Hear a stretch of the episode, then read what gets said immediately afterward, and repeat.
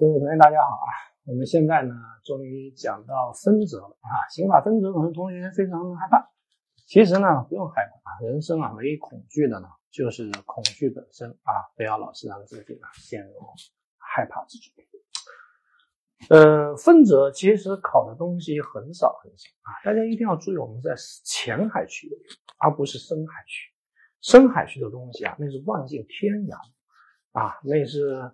这个这个以无知足以有涯足无涯殆矣啊！深海去深啊！刑法分则四百多个条文啊，这个是总共刑法啊，总共有四百五十二个条文，好多个修正案，光罪名都得四百多个，那不可能搞懂呀！说实话，好多罪名我也不懂啊。但是我们考试的时候呢，前海区那也就考六十多个罪名，而这六十多个罪名啊，反复考的呢，可能也就二十多个。所以你掌握这六十多个罪名就够了，或者你掌握这二十多个罪名就够了啊！大家还记得我们这个目录呢？第一有两个目录，其中有个高频考点索引啊，其实就看高频考点就可以了。当你复习的第一轮啊，第二轮就只要看高频考点就 OK 了啊。呃，无论是什么样的考试啊，只要是标准化的考试，它考的永远是重点。所以分则呢，其实考来考去，它只有四。章的犯罪是最重要的，一个是财产犯罪，一个是人身犯罪，然后是经济犯罪，然后是贪腐犯罪，总共只有这四章犯罪是最重要的啊！掌握了这四章就差不多了。然后零零星星有一些其他犯罪，像危害公共安全罪中的啊，以危险方法危害公共安全罪和这个交通肇事罪、危险驾驶罪这三个罪比较重要。因为考来考去都考的是司法实践中最经常发生的案件。那现在司法实践中发生的啊排名第一的案件是啥呀？啊是危险驾驶。所以这为什么每年醉酒驾车、危险驾驶啊都考啊？醉酒骑摩托车、醉酒骑单车啊、醉酒啊骑游摩托艇，巴拉巴拉一大堆啊，都会考你他是不是构成危险驾驶罪，对吧？然后呢啊，刑法分则第六章妨碍。这个社会呃妨妨碍这个社会管理秩序罪啊，那可能有个别罪名啊也稍微注意点，比如说啊妨碍公务罪和这个袭警罪，还有现在经常用的啊颁信罪，帮助信息网络犯罪活动罪啊，还有经常呢跟洗钱有关的啊掩饰隐瞒犯罪所得罪，那最后呢就毒品犯罪啊，其实就没了啊，简单吗？非常非常的简单，以至于我觉得我都没必要讲了，对吧？好，我们现在呢。那正式进入到刑法分则啊，各位呢看到第四十九节，我们先来说一下分则的概述啊。那刑法分则呢，它的这个基本体系呢，它有两个部分，一个是罪状啊，一个是法定刑。杀人偿命啊，杀人就是罪状，偿命就是法定刑啊。所以任何一个分则条文，它都有两部分构成，一个是罪状，一个是法定刑。啊，罪状呢有四种罪状啊，一种是续名罪状啊，就是主观方面、客观方面给你规定的非常清楚啊，这个叫续名罪状。与续名罪状相对应的就简单罪状，简单罪状呢就只规定罪名，不对罪名做任何描述。什么叫故意杀人？故意杀人就故意杀人。什么叫侮辱尸体？侮辱尸体就侮辱尸体。啊，什么叫敲诈勒索？敲诈勒索就敲诈勒索啊，那这个啊，它就是非常的简单啊。呃，那我们国家呢，从七九年刑法呢，它的立法模式呢就宜粗不宜细啊，粗一点啊，包容面会大一点啊，呃，但是呢，呃，这里面可能要注意一个罪行法定的问题啊，因为罪行法定要求明确性，但是我们说罪行法定的明确性是一种相对的明确性，所以有一年就考过啊，在刑法中只规定罪名，而对罪名不做任何描述，说这是符合罪行法定原则的。啊，那你也不得不认为它是符合罪行法定原则的，因为存在的就是合理的嘛。啊，它大量存在于刑法中，你说它不符合罪行法定原则，好像不合适。所以大家要注意，简单罪状呢，它是符合罪行法定原则的。那第三个是引证罪状，引证罪状呢，其实是为了降低刑法条文的啊冗长度啊，就是 A 罪的罪状是要参考 B 罪的啊这个法条的，这个叫引。就是 A 罪的罪状要引用 B 罪的这个法条，这个叫引证。所以大家一定要注意，引证罪状呢，它必须引用的是刑法条文本身，这个叫引证罪状。你像刑法一百一十九条啊，规定了破坏交通工具等罪啊，然后呢，第二款呢规定了过失破坏交通工具罪，然后他怎么说呢？他也没有说过失破坏交通工具，他说过失犯前款罪。那也就是说，你在判断过失破坏交通工具罪的时候，那是要看一百一十九条第一款的规定，这个叫引证罪状。那再次提醒各位，引证罪状引用的是刑法条文本身，所以这里各位要特别注意空白罪状。空白罪状呢，就在刑法中留了一个白，这个空白啊，得其他的法律法规去填补，这个就叫空白罪。你像啊，打麻雀构不构成犯罪，对吧？啊，北方打这个黄大仙构不构成犯罪啊？你如果拿这个烟啊，把黄大仙的所有的这个这个家门全都给熏了一遍，把黄大仙给熏出来了，熏出了二十多只黄大仙，这种烟熏的方法做黄大仙构不构成犯罪？那刑法中啊，三百四十一条第二款就有个非法狩猎罪。啊，他要违反狩猎法规，在禁猎区、禁猎期使用禁用的工具来进行狩猎，破坏野生动物资源。所以呢，你要看这个法条呢，你必须要看野生动物保护法啊，要参考狩猎法啊，要看野生动物保护法的法律法规关于禁猎期、禁猎区禁用的工具怎么规定的。那这种烟熏的方法，它确实就是一种禁用的工具。啊，禁猎区和禁猎期，那至少在北京全年全域，整个北京啊，全都是禁猎区啊，整个年份全都是禁猎期啊，所以你用烟熏的方法搞死了几只黄大仙，那你就去自首吧啊，所以这就意味着非法狩猎罪啊，你从刑法中是看不出来它是个啥，你必须要去参考其他法律法规，这个就叫空白罪状，就刑法中留了个白。啊，但这个白呢，你在刑法中找不到啊，必须要去参考其他的法律法规啊。那么为了避免啊，我们啊这个这个呃行政法规对刑法权的染指过多，所以呢啊，刑法九十六条有一个规定，说本法所说的违反国家规定，是指违反全国人民代表大会及其常务委员会制定的法律和决定。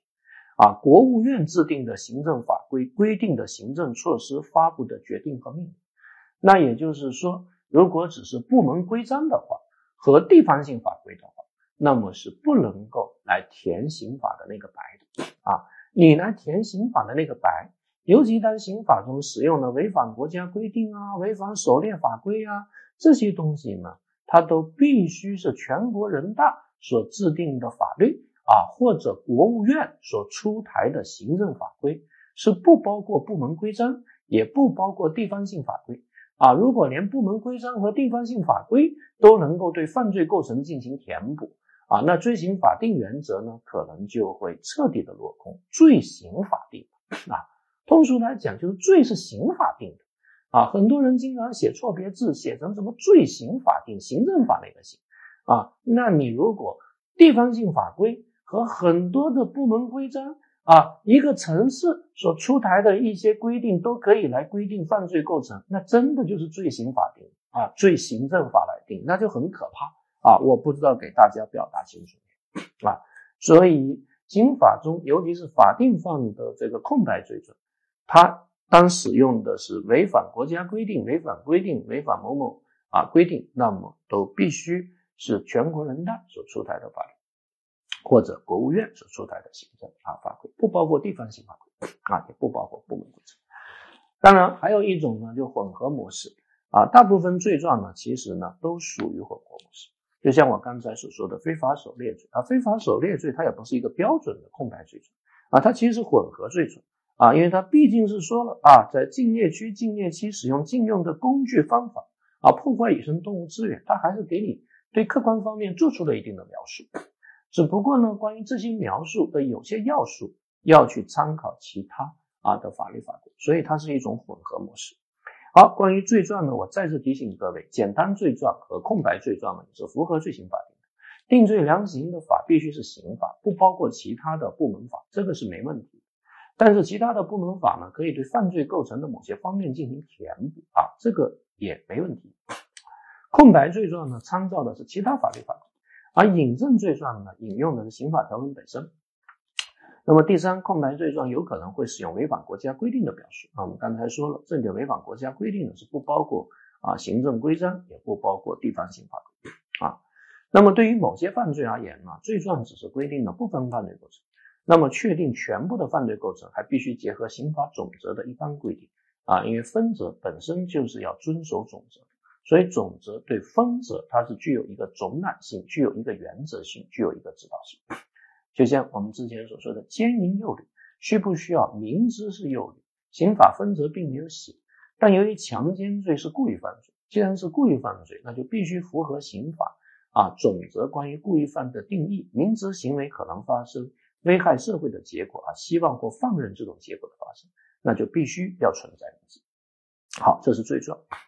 那第二呢，就是法定刑。法定刑呢有三种，一种是绝对确定的法定刑。啊，杀人者死啊，你得死，这绝对确定的法定刑。那我国刑法现在有没有？我国刑法现在还是有的。我们甚至还有四个罪名啊，有绝对确定的死刑条款，像劫持航空器、致人重伤死亡啊，他说处死刑。那我们认为这个是符合罪刑法定原则的。那绝对不确定的法定刑，就只规定犯罪论，不规定刑罚论。那我们认为这是违反罪刑法定原则的。啊，因为刑法它必须要有犯罪论，还得有刑罚论啊，你不能只规定犯罪论，不规定刑罚论。那么大量存在的呢是相对确定的法定刑啊，盗窃它可以判三年以下，也可以判三到十年，还可以判十年以上，甚至可以判无期徒刑，这是相对确定的法定啊。其实你也可以说它是相对不确定的法定刑，因为相对确定就等于相对不确定，相对不确定就等于相对确定啊，这是一个逻辑问题。好，法定刑与宣告刑。啊，盗窃罪它的法定刑是三年以下有期徒刑、管制拘役啊，那数额巨大，三年以上、十年以下有期徒刑，巴拉巴拉一大堆，这是它的法定刑。但是最后呢，这哥们盗窃了啊五千块钱，最后给他判处两年有期徒刑。那这个两年有期徒刑其实就是他的宣告刑，就最终这哥们判多少年啊，叫做宣告刑。那宣告刑呢，跟执行刑又是两个不同的概念，因为他判两年，并不一定要在监狱里面待两年。啊，因为也许呢，啊有减刑啊，有假释这些东西。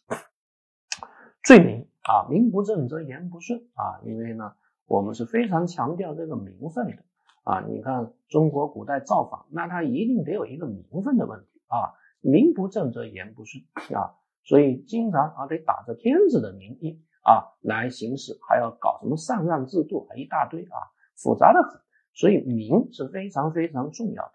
好。那这个名呢？关于罪名啊，一个是具体罪名和类罪名。具体罪名呢，就是啊，最后你定哪个罪，某个个罪啊。那么呢，类罪名就是某一类犯罪。刑法分则有十章，每章都是一个大的类罪啊。第一章危害国家安全罪，第二章危害公共安全罪，第三章破坏社会主义市场经济秩序罪。那么这都是大的类罪。每个大的类罪下面可能又有若干小的类罪。你像刑法分则第三章破坏社会主义市场经济秩序罪，下面又分为九个啊小的类别罪。第一类是生产销售伪劣商品罪，第二类呢是走私罪。好，那在这个小的类下呢，就有一些具体的罪名，就是所谓的个罪。所以这里我想特别提醒各位注意啊，以危险方法危害公共安全罪，那这个罪呢，很多人认为它是一个类罪名，这是错误的啊。类罪名是危害公共安全罪。以危险方法危害公共安全罪，它其实是一个个罪，是一个具体罪名，它是跟放火、爆炸、投放危险物质等价齐驱的一个个罪，所以呢，它一定要跟放火、爆炸、投放危险物质具有等价值性啊。如果可以定放火罪，就不可能定以危险方法危害公共安全罪。那如果跟放火这些犯罪具有等价值性，但是又定不了放火等罪的话，那就可以考虑定以危险方法危害公共安全罪。好，下一个问题呢是单一罪名与选择性罪名。单一罪名呢，就是行为方式跟行为对象呢只有一个，叫单一罪名。故意杀人罪行为方式是杀，对象是人。但是呢，在刑法中有些情况，行为方式是多个，行为对象呢也有多个。你比如说，行为方式的多个啊，出售、购买、运输假币罪，出售、购买、运输三种行为方式。那行为对象的多样性，拐卖妇女、儿童罪有妇女有儿童啊。那当然还有可能呢。就行为方式多样啊，对象也多样。像我国刑法最长的这个罪名，非法制造、买卖、运输、储存邮寄、枪支、弹药、爆炸物罪啊，五个行为方式，三种行为对象，那可以组合成好多好多好多个罪名。选择性罪名最有意思的地方就在于啊，那他是不能够数罪并罚的。比如说，拐了一个妇女定拐卖妇女罪，拐了一个儿童定拐卖儿童罪。如果十个妇女、二十个儿童，那还是定一个罪，叫拐卖妇女儿童罪。啊，所以如果你运输了枪支啊，同时呢又制造了这个弹药，那定什么罪呢？叫非法制造、运输枪支弹药罪。选择性罪名可以组合，也可以拆着用，但是它不能够啊数罪并罚。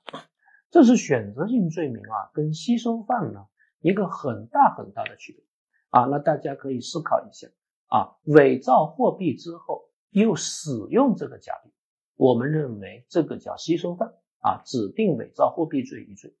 但如果伪造了一百万假币，然后又使用了别人伪造的一百万美元，那应该定几个罪？那就应该数罪并罚。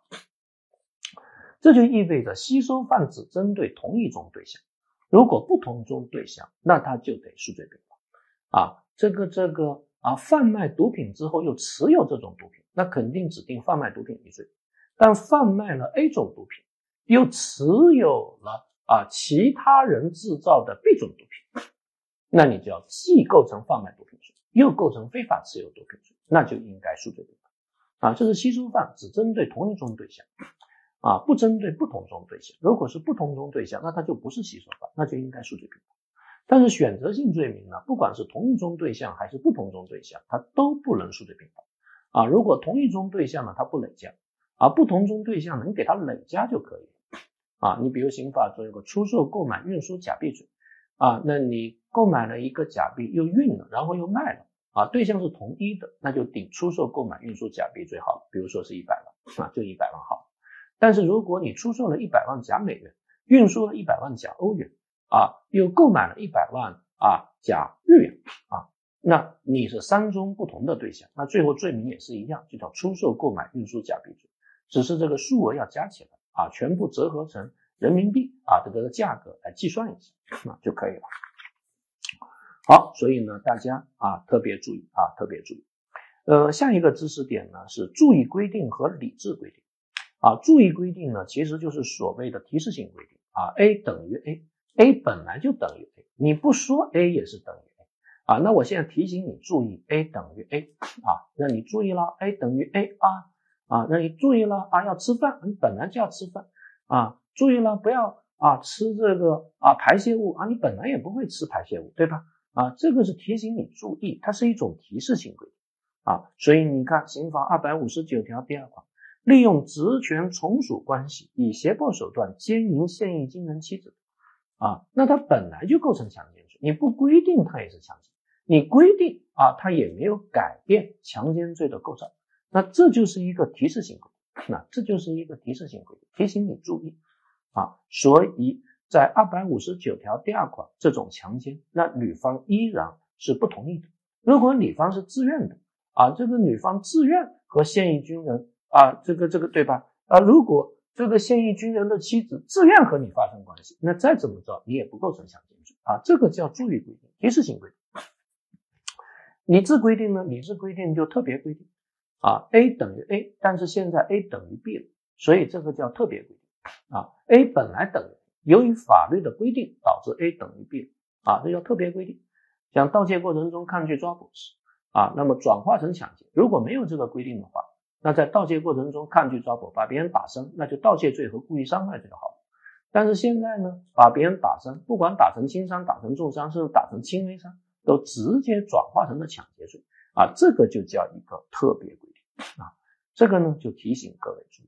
啊，那可能有些法条，它可能既是提示性规定啊，又是注意规定。你看这里面有个八三百八十四条的第二款，叫挪用救灾啊款物归个人使用，以挪用公款罪从重处罚。啊，那挪用特定款物罪呢，它是归啊公用啊，但是挪用公款呢是归私用啊，这是两者之间最大的不同。所以，如果你把抢险救灾物资呢给啊这个啊移民局的职工来盖房子，这个叫挪用特定款，依然因为它违反了这个救济款的专款专用制度但是它毕竟是公用。但如果你把这个款呢啊给自己小舅子买房，那就构成挪用公款罪啊。但是这个法条各位有没有注意到？因为挪用公款罪啊，它的对象是款，而挪用特定款物罪啊，既包括款又包括物，所以如果挪用特定款物中的款归个人使用，它本身就应该构成挪用公款罪，所以这就是一个提示性规定啊，这就是一个注意规定。但是挪用公物归个人使用，比如说公车私用，本身它是不构成犯罪的。但是如果这个公物是特定款物中的公物啊，是这个救灾抢险的物品，那你归个人使用的话，那这个法条就创造了一个特别规则，那本来不构成犯罪，因为公车私用本身不构成犯罪，公务私用本身不构成犯罪，但是现在他说直接定挪用公款罪啊，所以这个法条它既是一个提示性规定啊，针对款是一个提示性规定，但针对物却是一个例外规定。啊，是一个特别规定，是一个理智规定。好，这是呢关于刑法分则的一些啊基本的知识。